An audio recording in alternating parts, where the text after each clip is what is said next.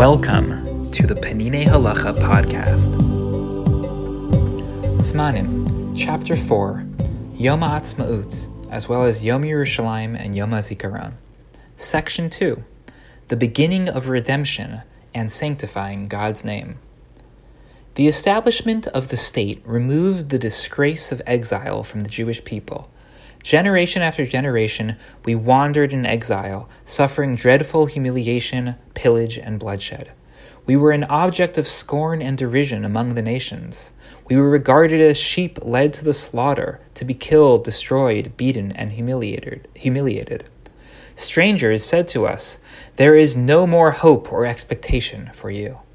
That situation was a terrible Chilul Hashem, a terrible desecration of God's name, because God's name is associated with us, and when we are degraded, his name is desecrated among the nations. See the book of Yechezkel, chapter 36. The prophets of Israel prophesied in God's name that the exile will eventually end. From the book of Yechezkel, chapter 36.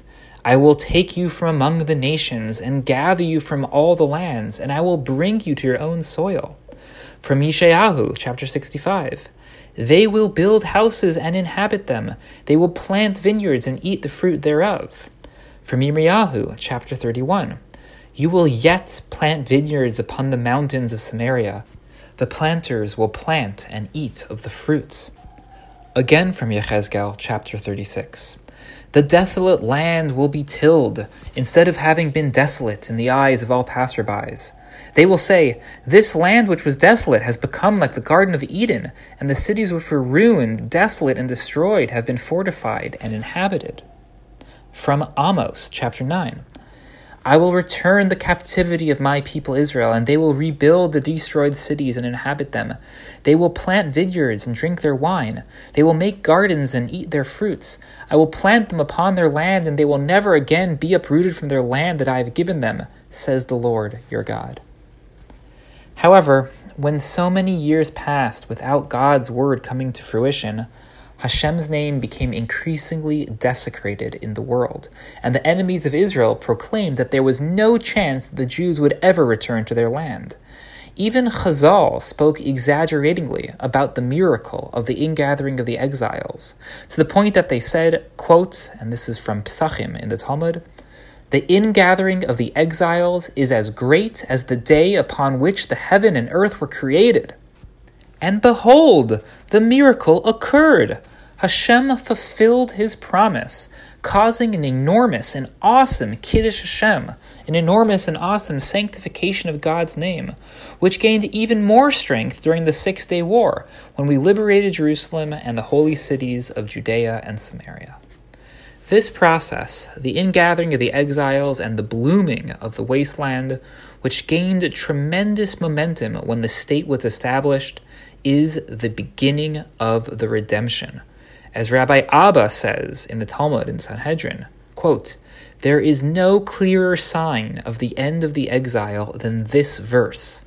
But you, O mountains of Israel, will give forth your branches and yield your fruit to my people Israel, for they are soon to come. Rashi comments on this passage When Eretz Yisrael gives forth its fruit in abundance, the end will be near and there is no clearer sign of the end of the exile than this. True, many things still need fixing. Unfortunately, we have not yet repented fully from our sins, and many Jews have not yet immigrated to Eretz Yisrael. But our sages have taught that redemption can come in one of two ways. If we achieve complete repentance, God will hasten the redemption. But if not, it will come, quote, in its time, through natural processes. This idea comes from the Talmud in Sanhedrin. This means that if the predetermined time for redemption arrives, but Israel fails to repent, then natural historical processes, loaded with complications and severe hardships, such as wars, persecutions, political movements, and international treaties, will all come to pass, slowly causing the Jewish people to return to their land and rebuild it. We will proceed from stage to stage in this manner until the ultimate redemption materializes. These hardships, which stimulate the redemptive process, are called the birth pangs of Mashiach. The more we strengthen ourselves in the areas of the mitzvah of Yishuv Eretz Yisrael, settling the land of Israel, and in the areas of penitence, the more pleasant and the less bitter these birth pangs will become. Concerning this type of redemption, Chazal say, Such is the redemption of Israel, at first little by little, but as it progresses, it grows greater and greater. Explicit verses in the Torah and the prophets indicate that the order of redemption is as follows. First, there will be a small degree of repentance, and the Jewish people will gather in their land, which will begin to yield its fruit. Afterwards, Hashem will bestow upon us a spirit from on high until we return to Him completely. To summarize, the redemption has begun. The return of Jews to the land of Israel and the reblossoming and development of the land of Israel are clear indications that the redemption for which Jews have prayed for thousands of years has finally begun. The establishment of the state was a major step in the beginning of this redemption, as was the victory in the Six Day War. After millennia of exile for ourselves and desecration of God's name, we are now in an age of return and respect for ourselves and sanctification of God's name. The redemption is not yet complete. There are still many problems in the world and many ways that the Jewish people still need to perfect themselves. This path of redemption that has begun is not the quick and easy redemption that we could have merited if the Jewish people fully repented. It is instead the redemption of a partial repentance that leads to political developments, some painful and some even horrific, that bring the Jewish people back to their land and lead to a reblossoming of the soil. This complicated redemption through human politics will continue to slowly develop, but the time shall come when the Jewish people fully repent, and in the merit of our deeds, a complete redemption shall finally come to the world. Two ideas from me one highlighting a footnote to this section, and one stepping back to reflect on the structure of this chapter. First, there's a really fascinating and biting footnote to this section that elaborates on the process of redemption, and I want to share it with you. Rav Eliezer Melamed, the author of the Peninei Halacha, cites from Mori Rabbi, my teacher and my rabbi, Rav Tzvi Yehuda Kook, the Rosh Yeshiva of Merkaz Harav Yeshiva, and the son of its founder, Rav Avram Yitzchak Kook.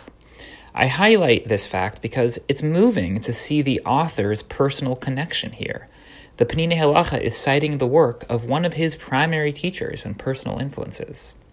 The Peninei Halacha refers to an essay titled The State of Israel as the Instantiation of the Vision of Redemption. Wow, that's a title. In that essay, Rav Tzvi Yehuda Kook goes through sources about the redemption, about the Mashiach, about the end of days, to show how the state of Israel fits in. The Peninei Halacha cites this essay and many other sources, from the Torah to the Talmud to Rishonim to Achronim, to back up three points. First, that the redemption can occur slowly, over multiple stages. Second, that although the Jewish people aren't exceptionally pious or observant these days, the redemption can still begin. That is, that the redemption is not completely dependent on full Jewish repentance. Third, that the ingathering of the exiles is itself a sign that the redemption has begun. These three points are critical to pushing away the objections of non Zionist religious figures who deny the spiritual significance of Yom Ha'atzmaut and of the state. They insist that we'll know redemption when it arrives, because it will be sudden and complete, and that redemption goes hand in hand with a total religious transformation of the Jewish people.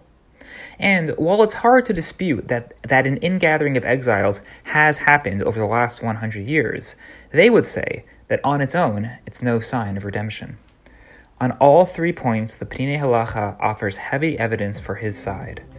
After a point, he seems to suggest, the spiritual significance of the Zionist movement should just be obvious to any religious person. He concludes by echoing his teacher, Tzvi Yehuda Kook, in sharply criticizing religious figures who don't see it. Quote, one who fails to recognize these acts of kindness on Hashem's part lacks faith. This lack of faith sometimes wraps itself in a garb of ultra orthodoxy and righteousness, but it is actually a denial of the written law, a denial of the words of our prophets, and a denial of the oral law. The Peninei Halacha podcast provides English audio of Peninei Halacha, an exceptional work of halacha by Rav Eliezer Melamed Shlita. The English translation was overseen by Elli Fischer and Koren Publishers. These texts are available for free online, and beautiful printed volumes are available for purchase.